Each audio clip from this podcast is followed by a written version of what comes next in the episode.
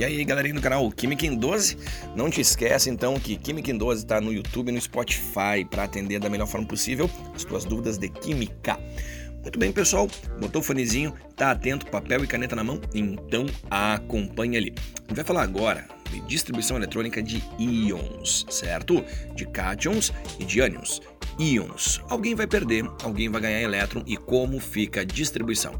Vamos escolher um elemento? Vamos pegar aqui então, por exemplo, o cálcio 20, pode ser?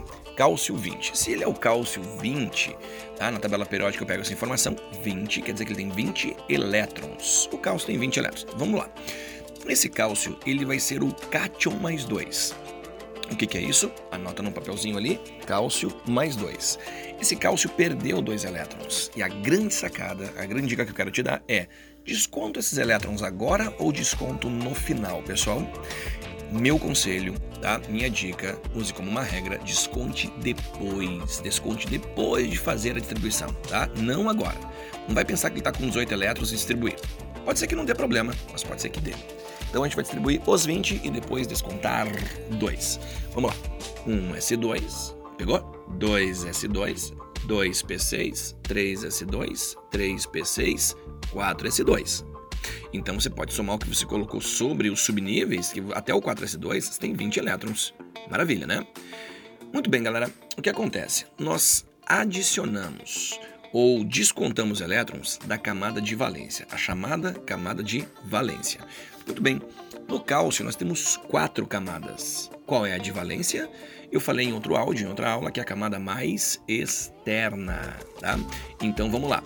Você distribuiu tudo e percebeu que a última coisa que você colocou foi o 4S2. Não que tenha que ser a última coisa, mas a camada 4 é a mais externa. E dali eu vou tirar dois elétrons. Então você vai apagar, vai riscar, vai colocar uma bolinha em cima desse 4S2. Ele não existe mais, ele perdeu esses dois elétrons. Então como ficou a nova distribuição? 1S2, 2S2, 2P6, 3S2, 3P6. Pronto, assim é a distribuição eletrônica do cálcio mais 2.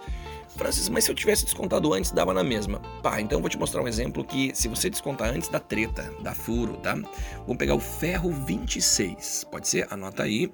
Ferro 26. Esse 26 você coloca embaixo dele ali, né? Que é o número de elétrons.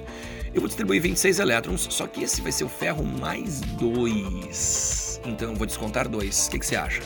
Antes de fazer a distribuição ou após fazer? Lembra meu conselho? Após, tá galera? Então você vai ter 1S2, 2S2, 2P6, 3S2, 3P6, 4S2, até são 20, aí vem 3D, 10. Para fechar 26, porque originalmente ele tem 26, você vai colocar 3D6, perfeito? 3D6. Mas não vamos esquecer, esse aí ele é o ferro mais 2, ele andou perdendo 2 elétrons, tá? Ele andou perdendo 2 elétrons. De onde eu vou descontar 2? Da chamada camada de valência, perfeito? Da camada de valência. E qual é a camada de valência? Francis terminou em 3D6. Não, galerinha, olha só. Lembra que terminou em 4S2 e 3D6, a camada mais externa é a 4, então você vai descontar o 4S2 por inteiro, risca ali. Daí a nova terminação é assim, tá? 3S2, 3P6, 3D6.